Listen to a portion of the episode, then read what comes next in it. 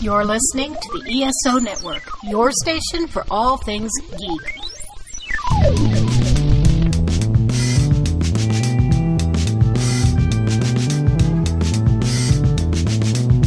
This podcast contains potentially adult language, adult themes, definitely drinking, and possibly sexual context. Listener discretion is advised.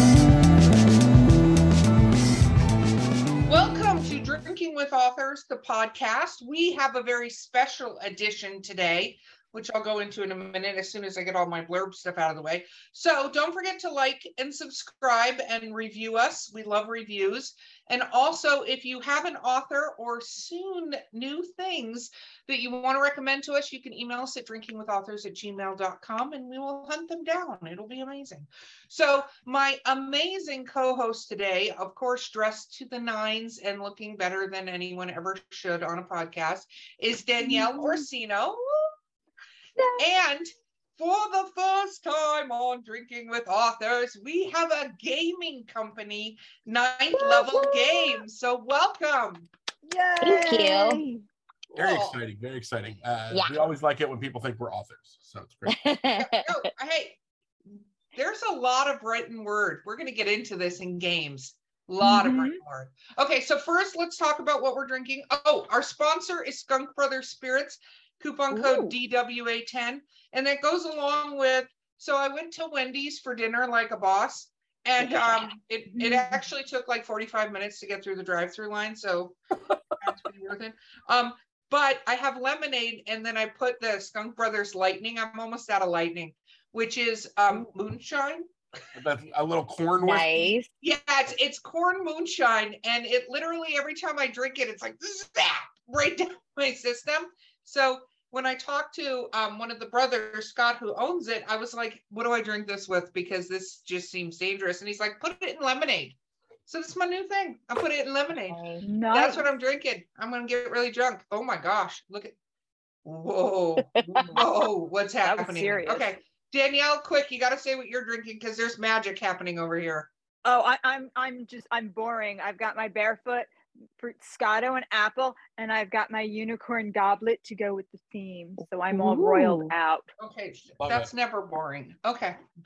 So, Chris, do, do explain what is happening over here in your quadrant of the screen for those that are listening and not watching the YouTube. I was about to say that people can be the like they could do it in either, right? This is this is video Mhm. and or audio. Mhm. Um, I decided since we were going to do this that I was going to treat myself. This is a bottle of the Glenlivet Founders Reserve, uh, American Oak, uh, Scotch single malt. Uh, I have a large rock uh, in my dealer's glasses. Uh, Ooh, look at and, that. Uh, I just opened this bottle, and uh, we're going to see what happens. So That that that is exciting. Okay. Well, then oh, you're gonna get toasted. This reminds me of when I was on with Jonathan Maberry. We both went through about a fifth of whiskey. It was it was entertaining. He literally says that that we can be used as a bad example because it's true. It's true. Hashtag truth. Okay, partner in crime down there at ninth level games. Let's Yeah. talk about what you're drinking. So I am drinking. I've got so I took some gin and I put it in this glass container with a couple pineapple spears. And then I threw some Chris is laughing because I don't drink a lot. So when I do, I'm like, oh, I'm gonna make something interesting. So I threw some orange blossom water in there and some ginger beer and then I poured it over some ice, and that is what I'm going to be drinking. I'm just Nice. laughing because it it sets up the dynamic between Adriel and I, which is you know, uh, we both go to the extremes. They're just very different extremes. I was gonna say we've got full on whiskey, and then over here we've got. So I added some orange blossom Orange water. yeah. Like I'm listening to this, and I'm like, wow, wow, that's like something fancy you'd get, in a- and then you have a pineapple spear, and it's over crushed ice, and I'm like, let me get back to my moonshine. Put some moonshine and some lemonade. Uh, I feel, I Real. feel very. Wow, I, I do Hey. not feel nearly as eloquent as I did moments ago. no judgment. There's no judgment. It's Yeah. all about Judgment free zone. you invited us on to a show called Drinking with Authors to talk to us about things that we love and said, while you're doing that drink, I was like, well, I deserve a nice bottle of scotch for that. Uh, and I I'm love making it. a lot of it. So Yeah. I, I love all of the creativity. Okay, so let's start. For anyone out there, um, either of you, whoever wants to take this one, talk about ninth level games. Who are you? Where did you start? Where did you come from? What's going on? I'll talk about where we started and then Adriel will talk about where we're going. Good. Yeah. I love it. Uh, so Ninth Level Games is uh, started in 1999, um, and it was um, it was started by myself and a gentleman named Dan Hansen Landis. Uh, we met the first day of high school in 19 September 5th, 1988, uh, because we I was talking to another nerd about a Dragonlance novel. Uh, and Dan was like, Are you guys talking about Dungeons and Dragons? And it was like uh, a bunch of 13 year olds being very excited to just meet. And uh, we've been making uh, role playing games since 99.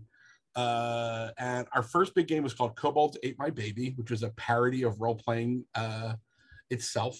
Uh, and then in the the 2000 like around 2013 with the onset of crowdfunding uh it was like we're going to start making some board games and we're going to do some different things.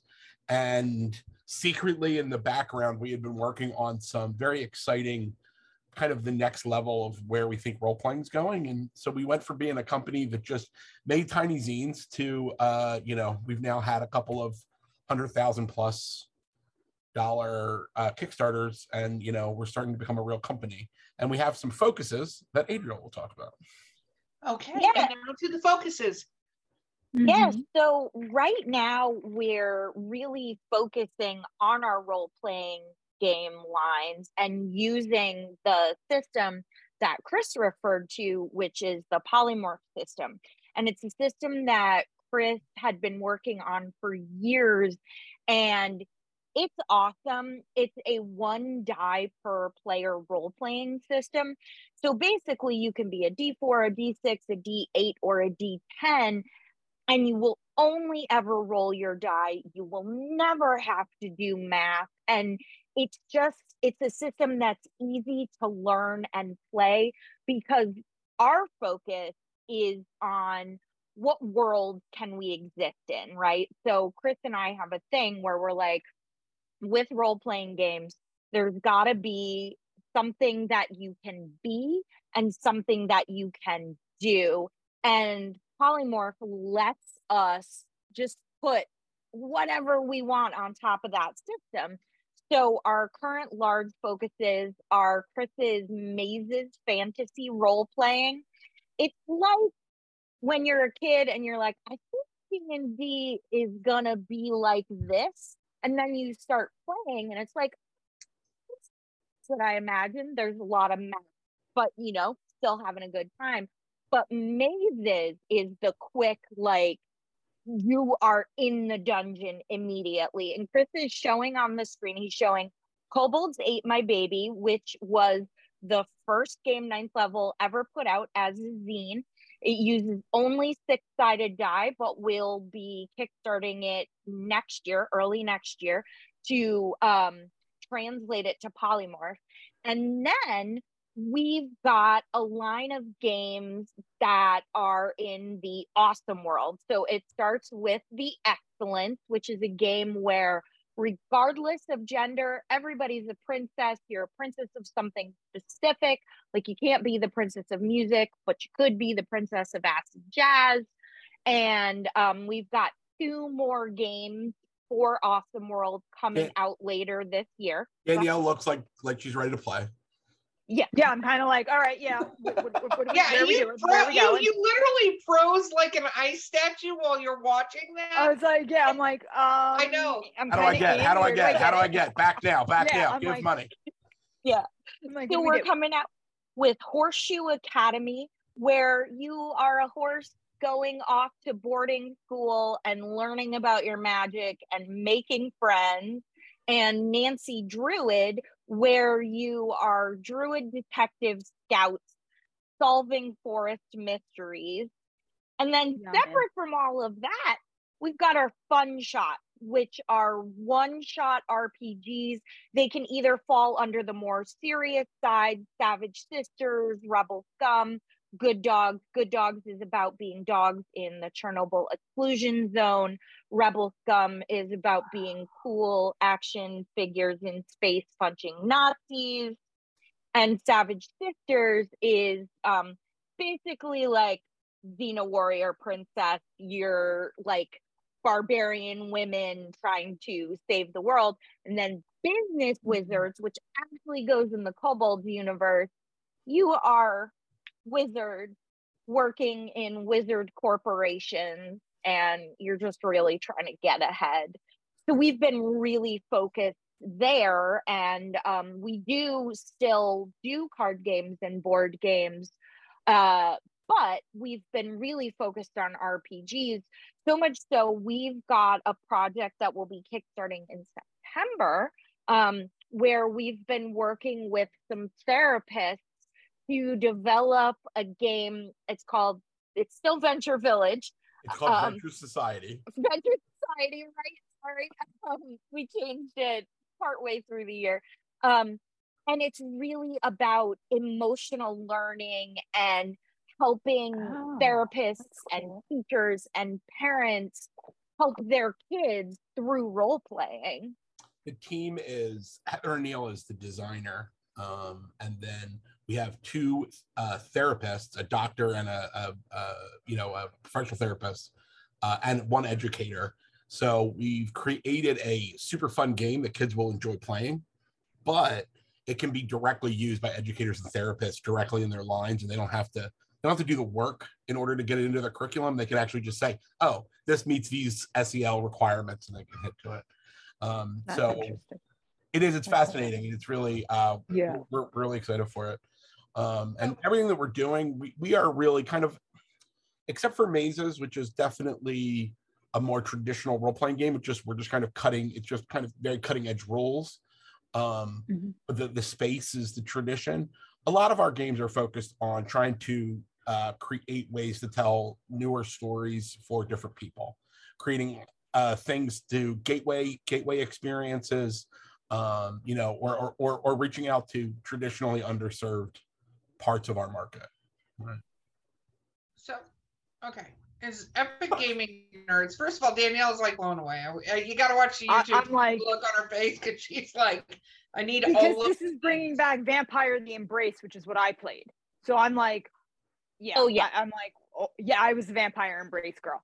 So I, I worked at Moondogs way back when, and we had, yeah, You know what's had to super funny? You know what's super funny is that's one of those experiences that I've been talking a lot of lately. There was a thing in the making 90s a comeback. where a lot of uh, a, a lot of queer people, a lot of women came into the hobby because of vampire, um, and we Mhm. uh, there aren't those opportunities.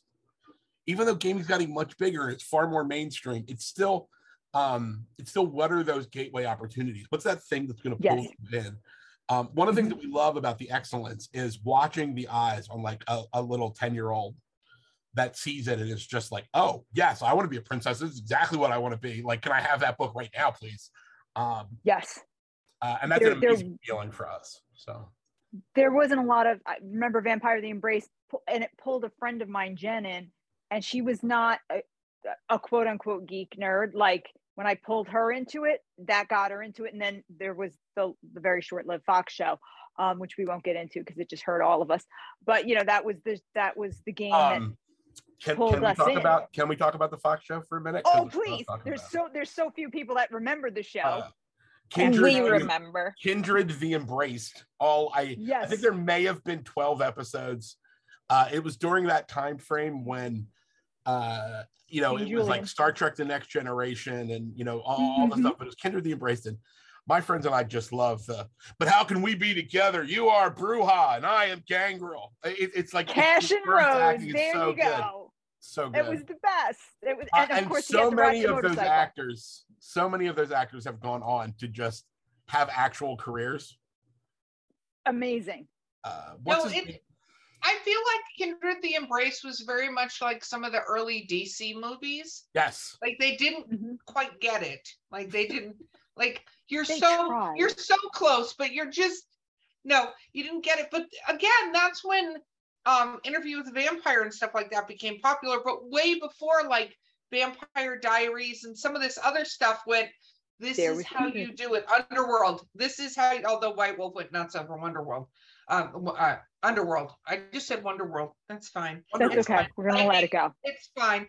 Um, it's actually funny you say that because um, we joked before we started, but I started gaming when I was 13, which was approximately, just in case anyone's doing math, 36 years ago. So just so we can do some math on that.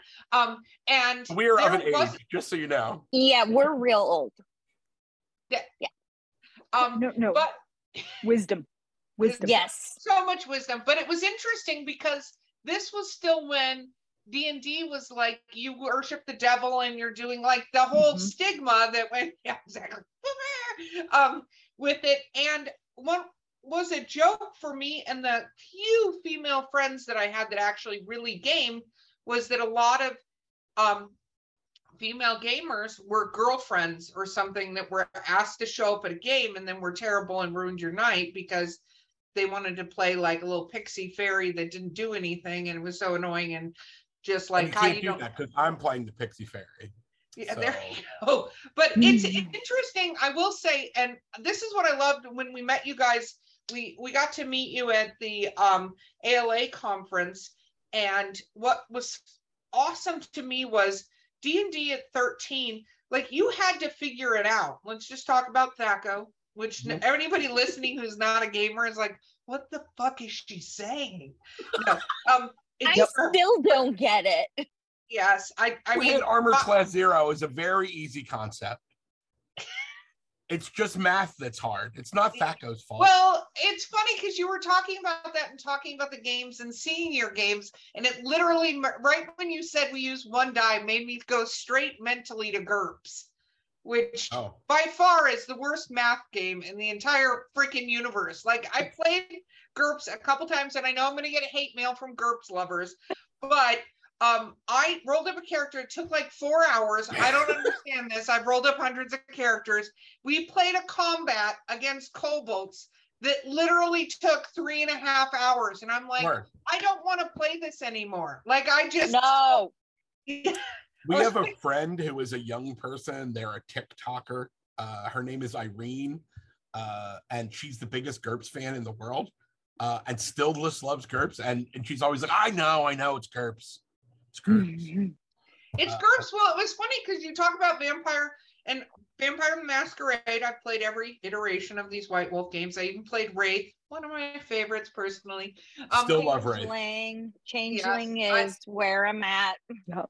I love that, but I was excited when those games came out with you're only using D10s. Like it became pretty brilliant. You have D10s, that's all you have. When You we know- say you only play with one die, we mean you only play with one die. Like you are literally you have a die and you you only roll this die. That's that's it. That's you don't, amazing. You don't roll a bunch of dice and add them together, or I mean, you, you roll the die, you look at your sheet. That's it. That's the whole game. That's Yep. it. That's Um, So we one of the your- goals of this is to make it so that it's imminently crackable by anyone. Like I don't have to, I don't have to explain. Like when when we do character creation and we do actions, we actually have a video where I explain how to play mazes, our most complicated game, in five minutes. Like and it's like clock on the wall, like the video. We do five minutes, and Ready, uh, set, go. it really Yeah. does work, right? Like, and it's like, oh, we got it. I know how to play the game now. Um, and that's kind of our goal with all of our games because, uh, you know, uh, there, there's always going to be a place for these giant 300 page games. And there's gamers that want to do that and they want to spend their time. And there's plenty of people that are making that content. Um, our focus is on the extreme opposite of that, right? Whether it's because you don't have enough time or because you have a mixed group or because you have new players. Um, and one of the things that's really weird is when we talk about like Vampire being a great gateway for people, the gateway now is really streaming. Yeah. when someone Yeah. goes and sees a streamed game and then they sit down at their table to try to play it, the disconnect is huge. Yep. Right? Because those are professional actors that are great improvisers and they're barely using the rules. And if you read the rules and then try to do it, it's really, we're trying to create games that feel the same when you play them at your table, when you play them at a convention, or when you watch someone play them online. Um, and that's like a big driver for us. So I, That's a good point. origin stories. I love that you went from talking about a Dragonlance novel, Big Forgotten Realms girl on this side, right? Right. Nice. Big Forgotten Realms girl. um, uh, so you are literally living nerd lifestyle, correct? Like you got to be a continuous nerd through your life. Oh, yeah. How did, yeah. How did you? How did you like for for realsies though? How did you pull that off? Because there's a lot of us that ended up in like very corporate jobs. You know, my beautiful What's- Fae what's queen over is here is a nurse. I have had very corporate jobs. Um, uh, uh, I still actually maintain a. Uh, I do consulting on the side. I do you know ten to twenty hours of consulting a week that you know pays for the mortgage. Um, it definitely helps. Um, uh, you know, uh, we, we've had a lot of corporate jobs. Um, the big thing recently has been as we develop ninth level and ninth level becomes more successful. Um, it's already paying our health insurance, which is really nice. Um, you know, it's starting to actually it, it, it pays for Heather's time. She's the CEO. Um, you know, uh, we're not we don't have paychecks from it yet, but it's allowing us to do things and it pays for a lot of other things.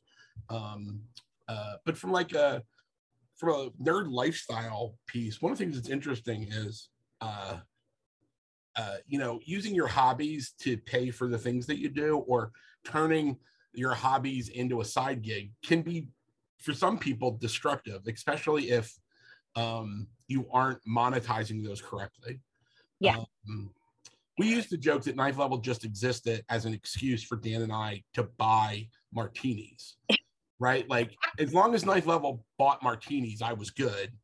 Um, and then it was, well, you know, as long as ninth level's paying for the hotel. Oh, well, as long as ninth level's paying for dinner. Well, as long as ninth level's paying for a pretty nice dinner. I would like a nice dinner. We have a nice dinner? Um, we were just at Gen Con and we had taken the team out. And one of the people on our team, not used to really going out and eating, and was literally uh, having uh, an anxiety attack because of the price of the steak. That they was weren't that was it. GG? No, it was Bug.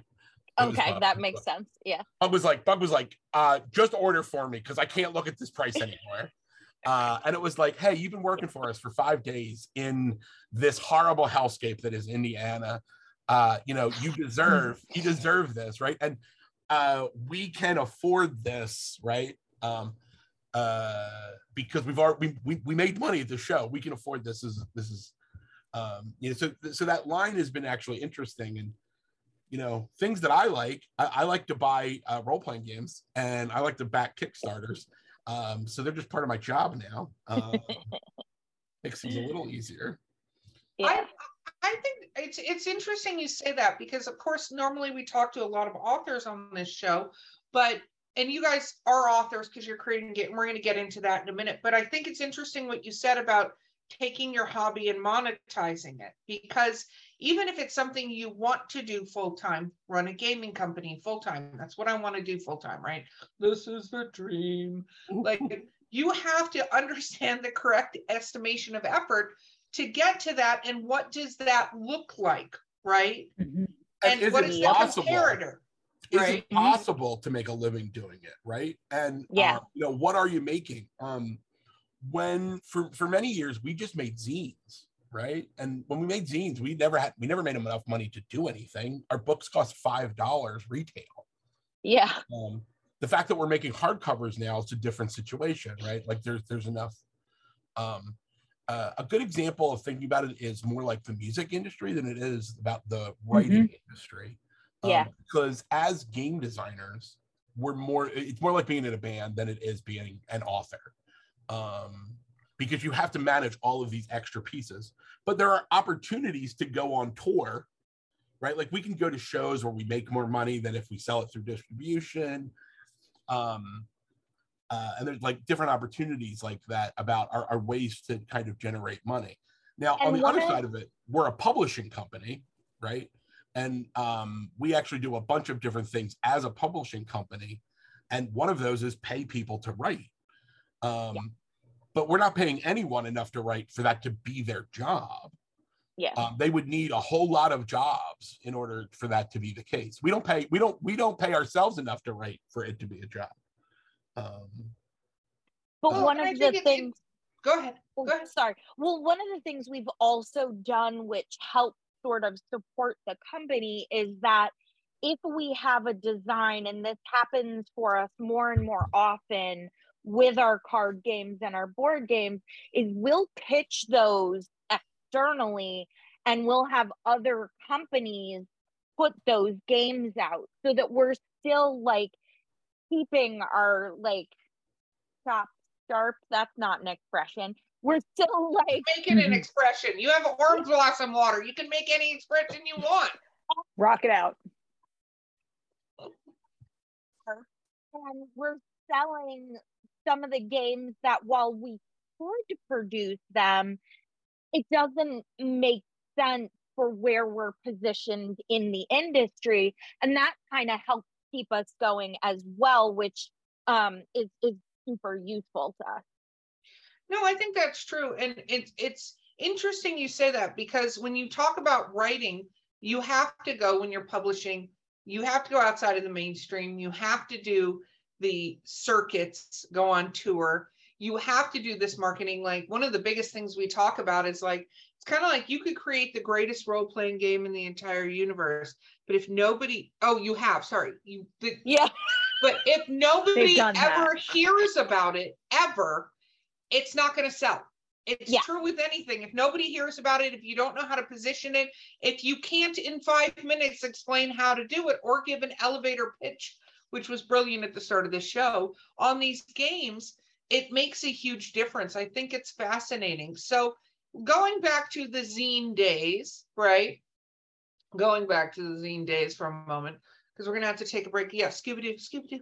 Um, did you so you said you have external people write but you guys have to be coming up with the overall concepts and what to write and the direction and stuff did you write them before before you were paying anonymous people to write games um never you- anonymous. We always everybody gets credit. No, Everybody gets credit. they're Yeah. anonymous to me. I don't know who they are. So um Uh, we started out we started out um writing all our own stuff and just publishing our own stuff. Um and it wasn't until really very recently where we were like there's more things that we want to make than we can write ourselves. Um there are also things that we're interested in that it would just be better to have someone else write it because they have a better um like so we have a book coming out next year called uh uh Sentai and Sensibility about uh, Regency women who have to turn into giant robots to fight monsters. Um, and we don't actually know enough about Sentai um, or Regency literature to be the people to write that. So we had enough to to frame it, you know, and then we brought people in to write it. No that that makes sense and we That was we definitely ridiculous. we still like there are projects where we're like um this project we have to write because we don't want we we like it too much to let someone else write it Uh, it was really hard for us to like actually get to a point where we could let somebody else write something. You know, uh, Oh, I, I gotta always assume it's like being in uh you know when when like journey gets a new singer like you know you have to be like well I can't sing that song. But it was like well no one's gonna do that as good as us. Um you know but that's just not true. Um, no that's not true. Did, did you watch the documentary? I watched the documentary on that. Oh yeah. Yeah, uh, I'm I'm don't stop believing. I will run from other fucking rooms when that song comes on. uh the documentary about the the the, the guy from the philippines Yeah. Yes. But yeah yeah amazing right like Yeah. uh, hmm like and, and that's Crazy. that's part of that like piece which is like there's just so much um in the games industry especially is there's kind of a very it's almost like there's three there, i guess there's like three tiers there's there's kind of an entire like art space that is uninterested in capitalizing or monetizing what they're doing Um, They Mhm. pretty much exist on the internet. They're focused very much on games for them. Like I bought a game at Gen Con and it was like one of 35. Like the print run of the game was 35. Yes. Yeah. Right. Uh, uh, Mhm. you know, which is not a sustainable business model. No. Uh, but it's a perfectly fine thing for your art project. Yeah. Um, and then there at the other end of the extreme, because we're not even going to include Dungeons and Dragons, because that's its own corporate. That's its own beast. Yeah, that's its, its own.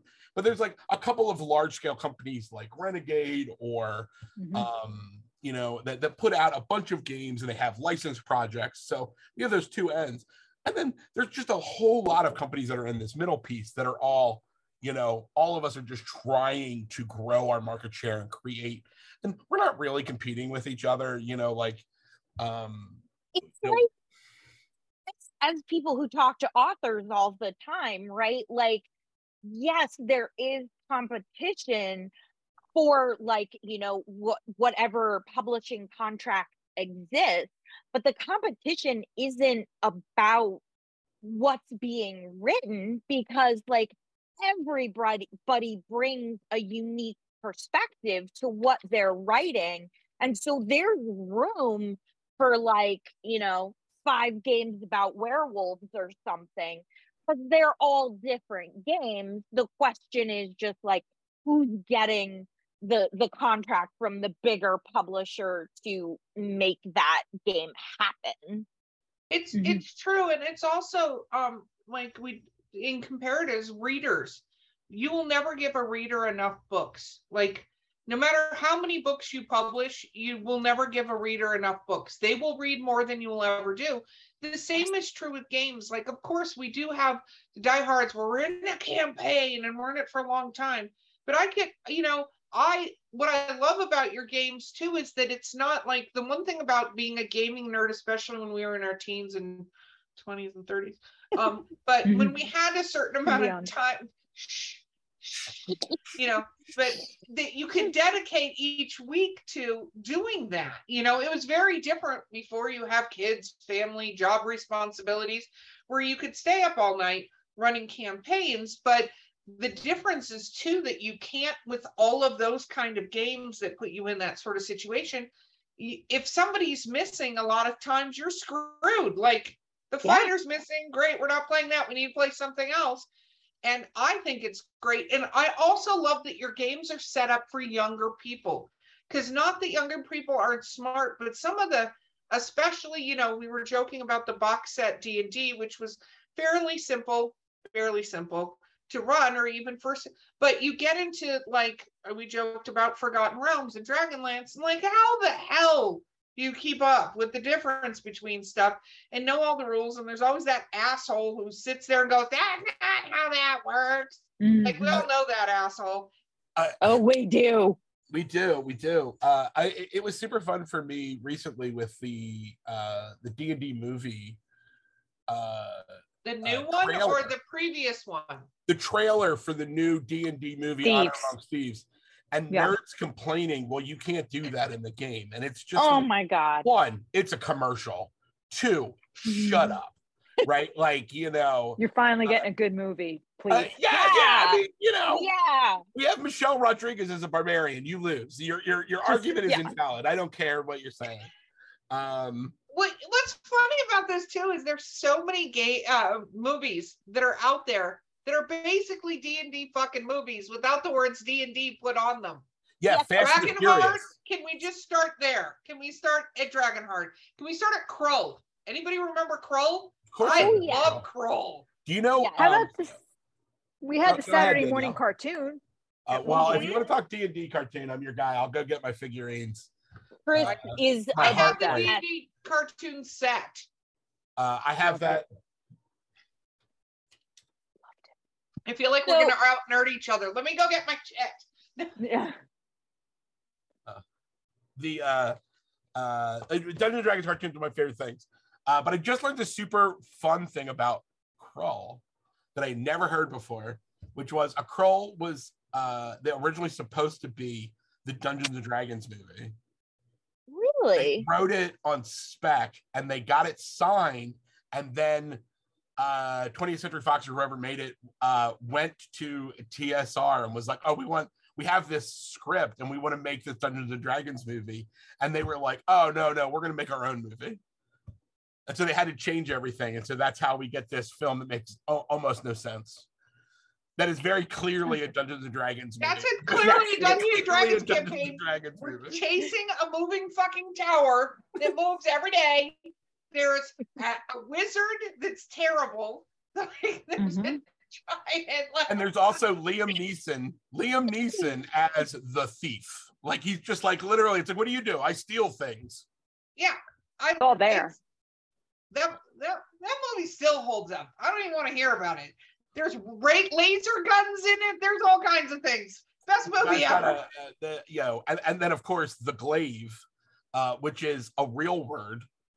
Yes. Uh, a glaive is a real word. It's a real thing. It's a type of pole arm. It is not a Chinese throwing star made out of seven parts. Uh, Yeah, just for the record, I want to tell you how bad that wounded me. and then we're going to take a commercial. We're going to leave on this note. When I started playing Dungeons and Dragons, and I was like, I want a fucking glaive. And they're like, okay. And they showed me a picture, and I'm like, no, no, no, like a like a glaive, like a throw, like a Glaive. glaive. you know, and they're like- like, no, this like is legitimately a glaive.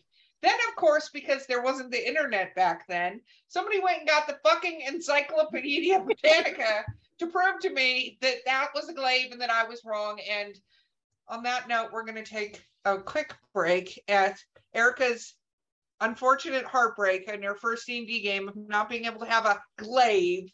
And we'll be right Mm. back with Drinking with Authors.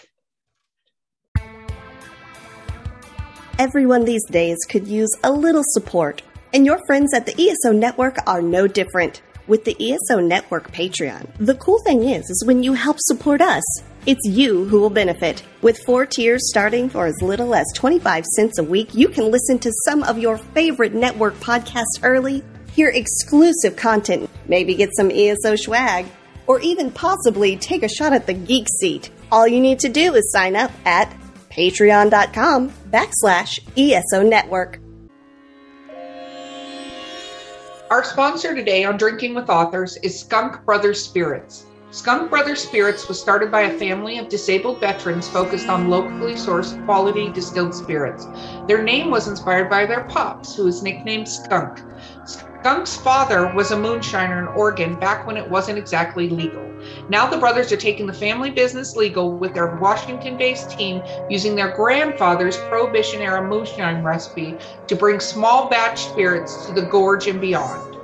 From the moonshine corn whiskey to the apple pie brandy, all of their spirits are handmade in Washington. Believing they already have the best ingredients in the local community, they work with local farmers and suppliers to produce the highest quality spirits from scratch. You can find them on Facebook at Skunk Brothers and on Twitter at Skunk Bros Inc. Or visit their site www.skunkbrotherspirits.com and use coupon code DWA10 at checkout to reap 10% off your order. You can always also ask your local retailer to start stocking Skunk Brothers spirits. Regardless of how you get your hands on a bottle or two, grab a drink and don't forget to get skunked.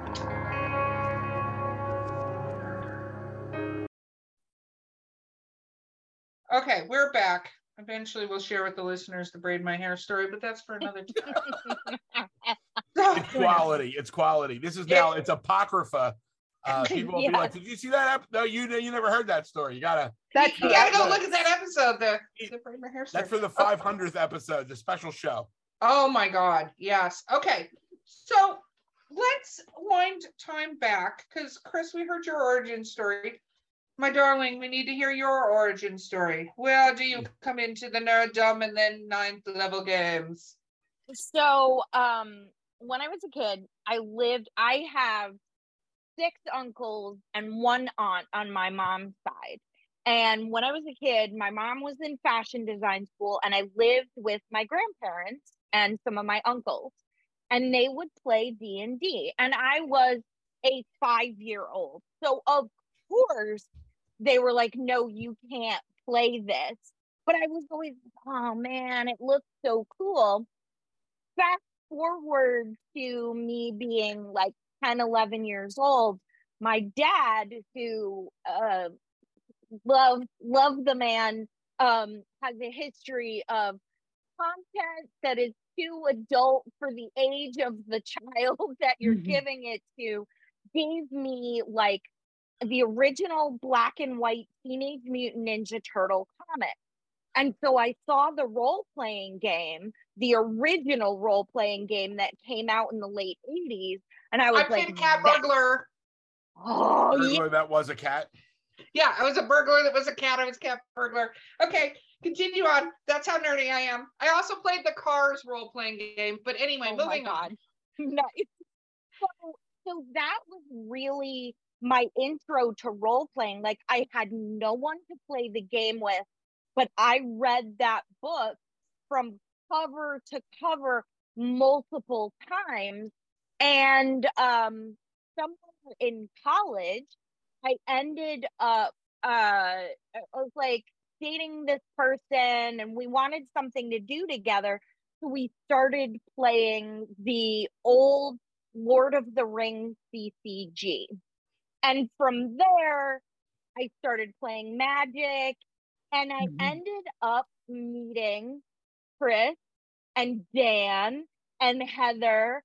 And like we were all friends and our friends were friends. And as the years passed, we just like started making games together. So at the point where sort of ninth level had hit a bit of a lull, um, Heather, and I were working on a game called Schrodinger's Cat, and we were like, let's kickstart it and see what happens.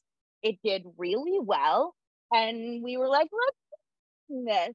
So that's kind of how I got involved there.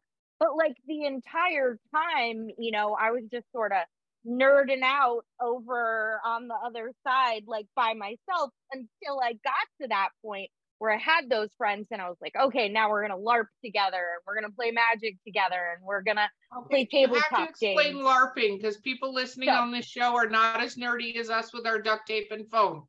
Explain. Okay, so LARPing stands for live action role playing. There are multiple kinds of LARPs. There are parlor LARPs where you're not really to have actual physical combat. They're typically going to take place indoors or at a big weekend thing. That's where you're going to find like your Pride and Prejudice type LARPs. There are boffer LARPs, which you get swords and you get to hit people. And, And then, this is the kind of LARPing that Adriel did. yeah. And then there's a whole world of LARP based off of those White Wolf properties. And instead of hitting people with swords or not having combat, you're playing rock, paper, scissors to see who does what in combat.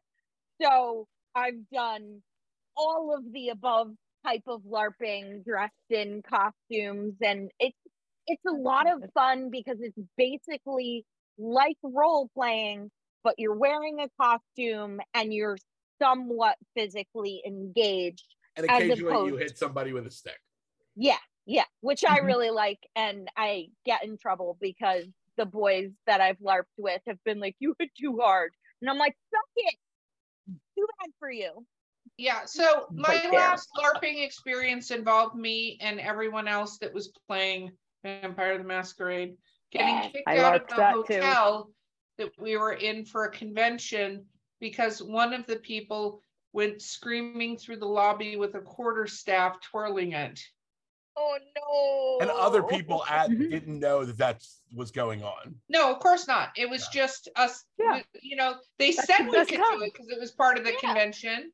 I I happened to be a vampire at the time, and like all of a sudden I hear this screaming, and I'm like, literally, I thought to myself, "We're gonna get kicked out of here." And sure enough, go sailing by, and I was like, "Yep, that's Yep. that's the hotel security coming to get us." okay. Very important question. Danielle, Erica, what type of vampires are you? I gangrel all the way forever. Oh, you see, I got in trouble. Um, I um play a Malkavian Nice, nice. and I also play Tzimisce. I do like the Nice. Tzimisce. Those are my boys. I'm into the But uh, I have a brilliant Tzimisce. Malkavian character that is a teenager that has to be listening to the same Britney Spears song over and over again. And if it gets interrupted, it's pretty much the end of the world.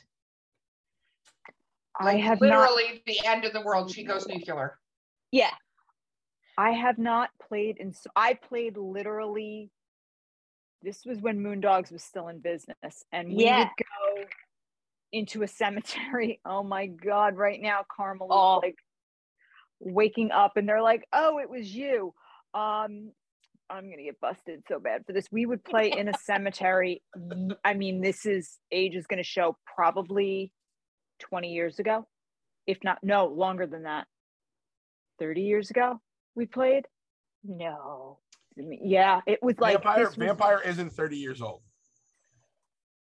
it was a long time. Mhm. It was close. It was like right at the very beginning, Mhm. Yeah. and we played in a cemetery. The- we didn't know what the heck we awesome. were And doing. you're the reason we were in the newspaper all the time for Satan worshiping. I'm I'm serious. That's what we got in trouble for. Like they really thought there were Satan things going, satanic things going on in Oh, Carmel because we were the idiots dressed in a cape. No less, it was a cape. This is what I'm saying. Yep. We were not elegant larpers. We we would put a cape on, fangs, and we would run around, and we had our you know our like our lycanthropes, and we were running around in the cemeteries. Um, and then I think we went up to Wesleyan in Connecticut oh at my some point. okay. So Yeah, we were that. gr- Yeah, we were that group. Adrian, we in lost you middle- again. Is this better? Yes. It is, you know what it is? Is when your hands go up, somehow you're blocking signal. Weird. So Wesleyan, um, my- down. my dad went to school there. One of my very good friends went to school there. I used to live in Middletown. That is where I engaged with many of my vampire and changeling LARPing friends. So nice. Yeah, we would go up there and we we would decide that we were going to encroach on the territory and we would try to go up there and get our asses kicked on a regular basis because we didn't know what we were doing. You know, we were we would actually bring the manuals up and be like, Yeah. okay. And we would be looking through them because we just didn't we we were not the most elegant players. So I'm trying to remember. I think my friend Jen still has the original manuals. She kept them Nice. From them. We really didn't know. We were we were playing and I remember having those damn capes with the with the collars that came up to like here. Yeah. And running around. But yeah, we were in Lake uh we were in the Carmel Cemetery running around and we got in trouble a couple times. So I couldn't tell you exactly what like faction I was because I just Yeah. remember Jen complaining that she thought Julian the, was really hot. So she was part of that. Whatever he was, she was like, yeah, the actor Julian, he was hot, so that was hers. And we would fight over Oh, from from roast. from Kindred the Embrace, Julian. Yeah. He yeah, was like 'cause then they had Yeah. then they He was had Ventrue. He's the guy that was on um Heroes, NBC's Heroes. Yeah, they switched. Yeah, they were doing. He like later went on, but Yeah, yeah. I mean, that's when- years later. I mean, because because that show Yeah. was in the uh the late '80s. It was uh, it was like before you know they did the whole um when you know when Fox was trying to be edgy, you know, yeah, I'm edgy. Fox was you know, just trying to have whole- anyone watch anything. Married When with they- children. I watch that do the shit all the time. thing. What are we talking about? I So married with children that. comics. What? You know, Yeah. I didn't know those existed. They Oh, oh. exist, my darling. They exist. That's exist. a surprisingly. It's just, there's a surprisingly huge fandom to Married with Children. Well, it was we all wanted to be Kelly, and we we wanted, you know, him Or as We our all still, Kelly. we all still want to be Kelly. Or Yes. Jake Kelly. yeah, Yes, yeah, yes. it's all Uh, right there. I mean, no one has Fox ever did- said, you know what I'd like to do? I'd like to be Bud. No one, no one. No, said that. No, because the people that would saying like to be Bud are Bud. Are Bud, right? They don't have to be like Bud. They're just like, oh, I like Bud. And you're like, yeah, we know, buddy. We do. Yeah. Little pat on the head. Thanks. Thanks for showing up there. Okay. So I want to ask this question. What is the funniest slash weirdest thing to happen in a game that you remember? Mm. Like we, during role playing, what is one of I, I so uh, we have so many stories because about funny and weird things is because our, our flagship title for so long has been Kobolds Ate My Baby, which is a game of utter ridiculousness. And the concept of the game is you are tiny little kobolds, tiny little doggy monsters who are trying to eat human babies, uh, and failing at it awfully and horribly. You're you're you're like a bunch of it's like an elevator full of wily coyotes, right? Like so. But to just tie it into our entire like uh walk down memory lane with original vampire titles, there was one year we do this event at Origins in Gen Con. I know mean, this Origins story. in Columbus, Ohio in the summer called the Kobold Midnight Massacre. So what we do is at midnight on one of the nights of the convention, we put together, we get like a hundred people to all play the game at the same time in a room. And it's it's so loud that for 20 years they've been pushing us all around the convention center. Like you have to get further and further away from where people are because you're so Mhm. loud. And they had pushed us. This was like the third or fourth year that we had been doing it. And this is in the early 2000s. So it's like the 2001 ish. And they had pushed us into the area where they have all these LARPs going on. And one of the LARPs they have going on is this big Vampire the Masquerade LARP. And these guys come over to us and they're like, hey, we're playing in the vampire LARP, but our characters are these Malkavians that are totally insane. So in the Vampire the Masquerade LARP, we want to use your LARP rules because we made our own fake LARP rules called Kobold the uh, Kobold the Charades, um, uh, and so they literally played a Kobold the Charades LARP inside a Vampire the Masquerade LARP with all these Mal- Malkavian characters now pretending to be kobolds. And when all of the other vampires would interact with them, they would be like, ha ha, eat your baby. Ha ha ha ha.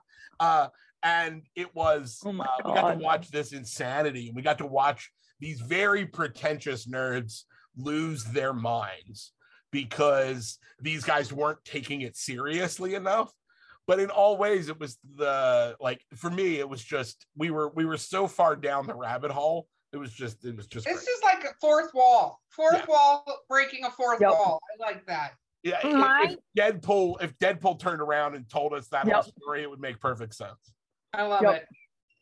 my favorite moment is um our friend Graham Gent and I were running excellence Mm. games for children and their families.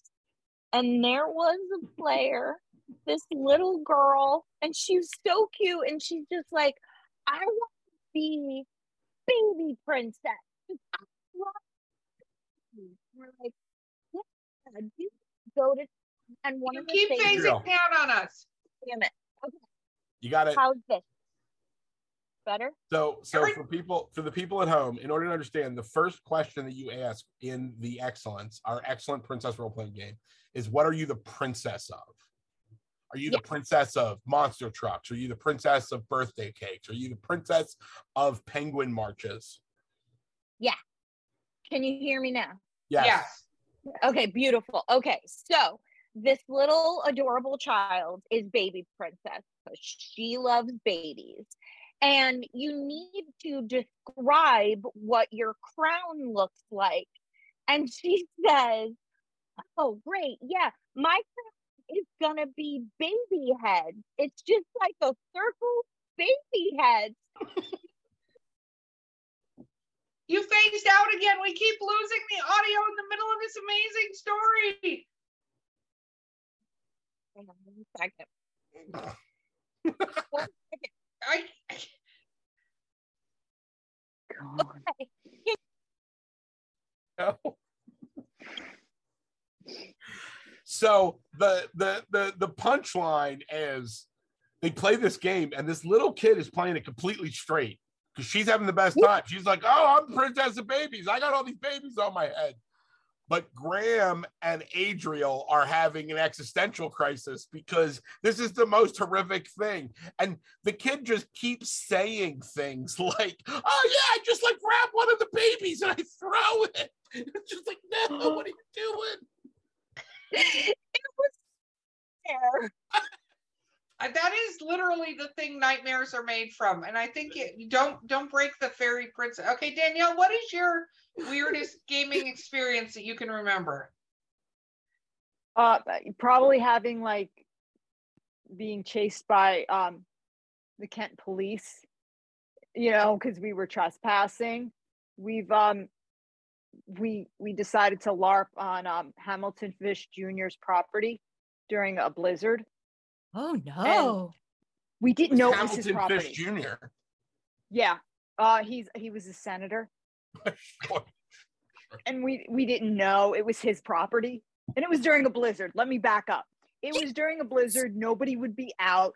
We didn't know it was his property. And we decided to do something with sleds. I don't really remember exactly what the setup was. We weren't drunk. Let me just back up. Um we were not drunk but eh, it just we decided to sleigh ride somehow involved in it. I don't I, I think it was like one of those we're stuck in an arctic tundra and oh my god and we decided that it was going to be on this property which we did not know was his. And lo and behold here come the kent cops. I think it was the kent cops actually yeah.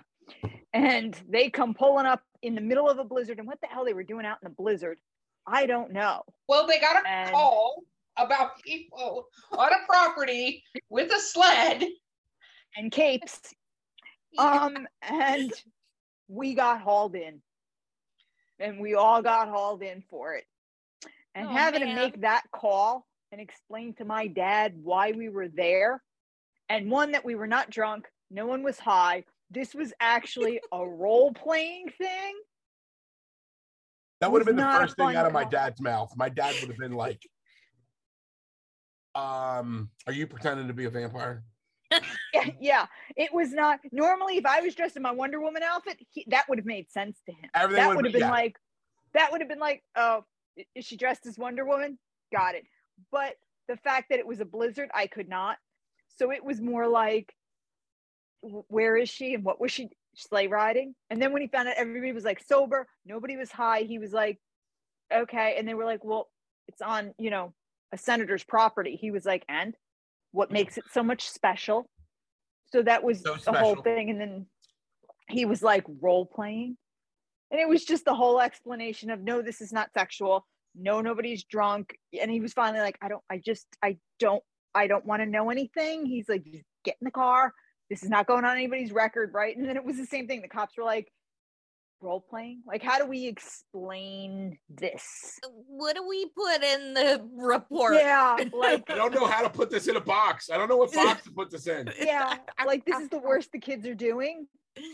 And half of them weren't following rules. They were just like you know so it was just one of those and it was the usual like just just get out. So when i wound up working at moondogs a couple years later my dad was just like "O- okay like what am i going to do with this it was just and now here i am sitting on drinking with authors in a tiara headpiece and you know crystals on my face and once again my dad is not surprised by any of this Living your best life.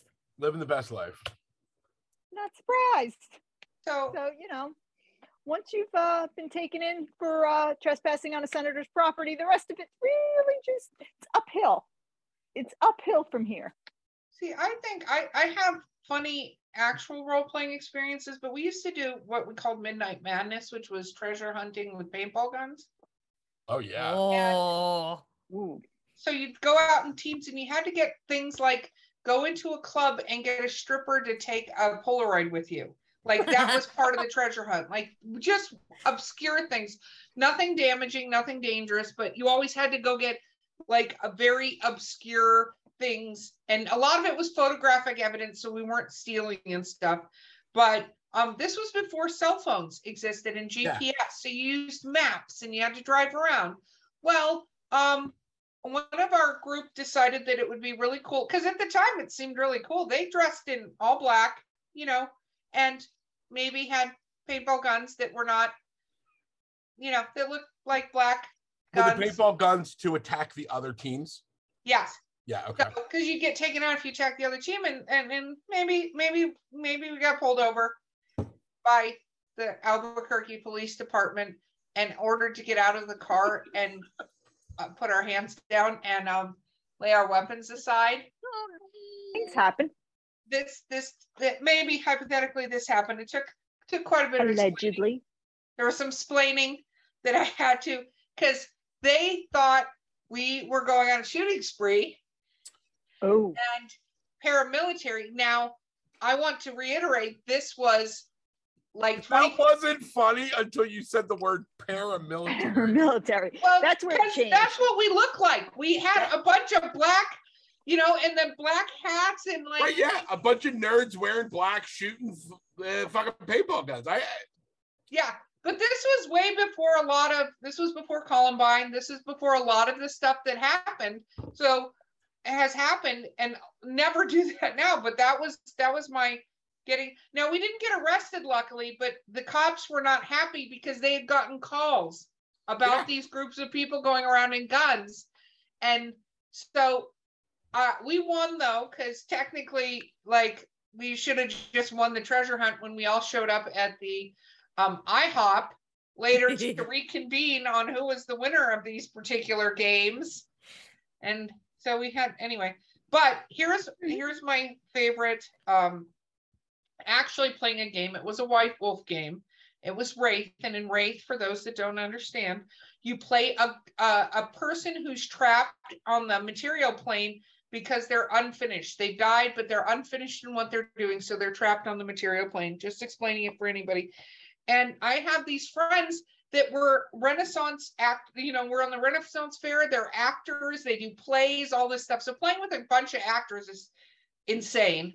But we were sitting there, and one of the guys was playing a actor whose crowning achievement was he was the first um rebellion person killed on Star Wars at the opening scene where Darth Vader comes in. Like that was his acting credit. He wasn't really that, but that was his character. Was his character only was the guy that gets shot wearing the wearing the weird hat. Yes. Yeah. Okay. So um another character, she was just adorable, but she played a zookeeper and she was mauled and killed by one of her lions. So we're gathering up the Oh. troops and she shows up and he has just been killed in a horrible car wreck. Right? So here's and he's doing the British accent. He's way better than I am and he's staring at this dead body and she walks up and goes, "If it makes you feel any better, it, I was eaten by a lion." And he literally, without a beat, goes, Well, how would that make me feel better? 30 Wow. minutes. We could not stop laughing about this because he literally, without a smile, without anything, just turned and looked at her and goes, How would that make me feel better? Out of context game quotes is one of the best things because There Uh, should be a book on that. Uh, yeah, I, I mean, uh, difficult to put together, but I mean, it would be a worthwhile piece because you're creating situations where uh, that non sequitur or that thing that just sounds in the moment, it sounds perfectly, it makes perfect sense. But taken out of the context of the situation that you're in, it's so insane. It's so over the top. Mhm. Uh, Well, the number is of times I have said, I don't think anyone has ever said that in the history of the English language while playing a game is pretty high.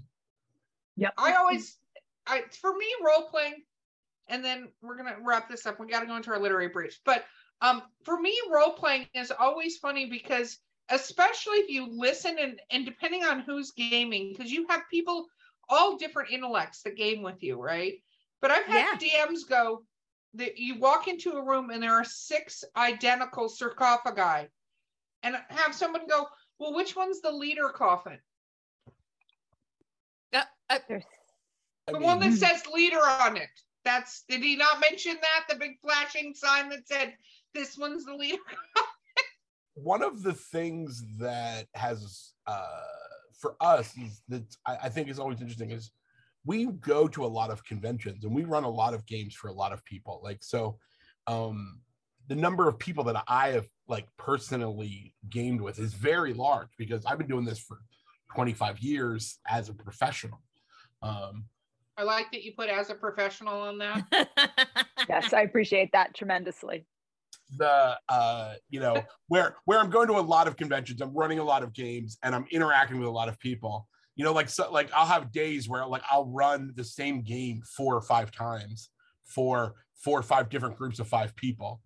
And you know it's funny you said sarcophagus right? Like uh, that's one of those words that i love uh because you'll be surprised at how many nerds don't know what that is I, I don't think I'd be surprised. I think I'm more mortified that more nerds Mortified. don't know what that mortified. is. I'm surprised. Uh, That surprises surprised. me. there's a bunch of Yeah. words that I always like, and it's like I say this word that I think is very specific: sepulcher, Yeah, dais, Oh, that I know.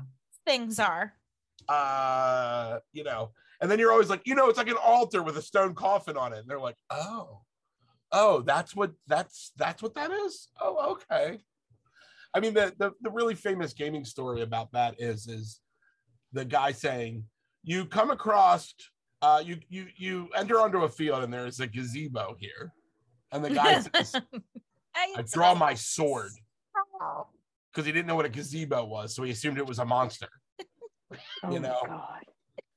That Uh, reminds me of that game. That's one of my favorite things. They shoot a magic missile in the darkness. oh, Yes. um, Erica, we'll have to send you our video. Um, uh, Adriel and I have alter egos that are puppets. oh we did we did geek summoner geeks, which is what that is with our puppets. Oh, I need this video immediately. yes. Why I I uh, uh we we can do that. It's it's you know, I cast magic missile. we do that. We did a reading of The Princess Bride, and Chris's favorite all time quote from me, I think, is Oh, I think about Peter Falk every day. That is not what you said. What you said was, I think about Columbo every day, You're right. You're And then it was like, yeah, Peter Falk was Columbo. And you were like, he what? was. Because you think about Columbo every day, which Adriel does, because I every day do. Adriel has a It's moment. like, okay, okay, okay. Uh, can I okay. help you, ma'am? Uh, Yeah. like every day, Adriel has a moment where she just becomes Columbo, trying to exit a situation. Yeah. And even though they they they think every day about Columbo, they never once thought that Peter Falk, was just- in the I Princess Bride. I didn't connect the two. Never occurred is- to them ever. Yeah. So which one's the leader coffin? Which well, was which one is the leader coffin? Exactly. Oh my Braid my hair. awesome. I Braid- braid braid my hair. Braid her hair. Braid Okay. hair. Ninth level games. Shameless self promotion time. Tell people how to find you. ninthlevelgames.com. That's the numeral nine. That's not correct. It's ninthlevel.com. It's both FYI. Ninth level games redirects to ninthlevel.com. Both use the numeral nine instead of uh spelled out. And Our company's name is the number nine T H L E V E L. And you, if you put .com after that, you'll go right to us on the internet. Right. And you can find us on Twitter, on Instagram, all under at ninth level games. And also ninthlevelgames.com works. Fight Effectively, me. all the socials at Ninth Level Games. Listen, she's Uh, had orange blossom water. I watched. I was just gonna say, I wouldn't be fire messing with her. the um, and we're on Instagram and we're on TikTok and we're on all of those Yeah. things. Um, you can find us on all and of them. YouTube. the YouTubes. Yep. uh, YouTubes. You're on the We top have, of the tubes. I appreciate it. You guys have been so much fun to have. You you you popped our gaming company cherry. Look, I said that. It's an adult podcast. it's an adult podcast. We just crossed over to mature content. Yeah. Oh, that was that was Surprisingly, ago, I think and, I've uh, only said yeah. fuck one time, and, and you even gave me the ability to say it. Uh, Yeah. Usually, I'm fighting it. Usually, it's like, "Hey, Chris, can we just keep that down?" A- As a lifelong Philadelphian, it's very difficult for me to uh, not pepper, not pepper the conversation with swears. Oh, I can't I can't help myself. So that's how that goes. Goes. Okay, so this has been Drinking with Authors. I have been your host, Erica Lance. Um, my amazing and beautiful co host today is Danielle Orsino, the fairy goddess. Um, our guests today have been ninth level games. And, you know, besides the whole Columbo thing at the end, they, they came off pretty cool, actually. um, so, uh, uh, maybe we can edit that. We actually edited our stuff, which we don't. So you should like and subscribe to that us. will wind up being your blurb, just so you know. know Yes. Peter Falk. Peter Falk. Um, like and subscribe. You can Skunk leave Brothers. us a review of what you thought of ninth level games performance today, impromptu. And otherwise, we will see you guys next time. Cheers. This has been a broadcast of the ESO Network. Be part of the crew and help support our shows by donating to our ESO Patreon or by shopping at the TeePublic store, which can all be found at www.esonetwork.com. The ESO Network, your station for all things geek.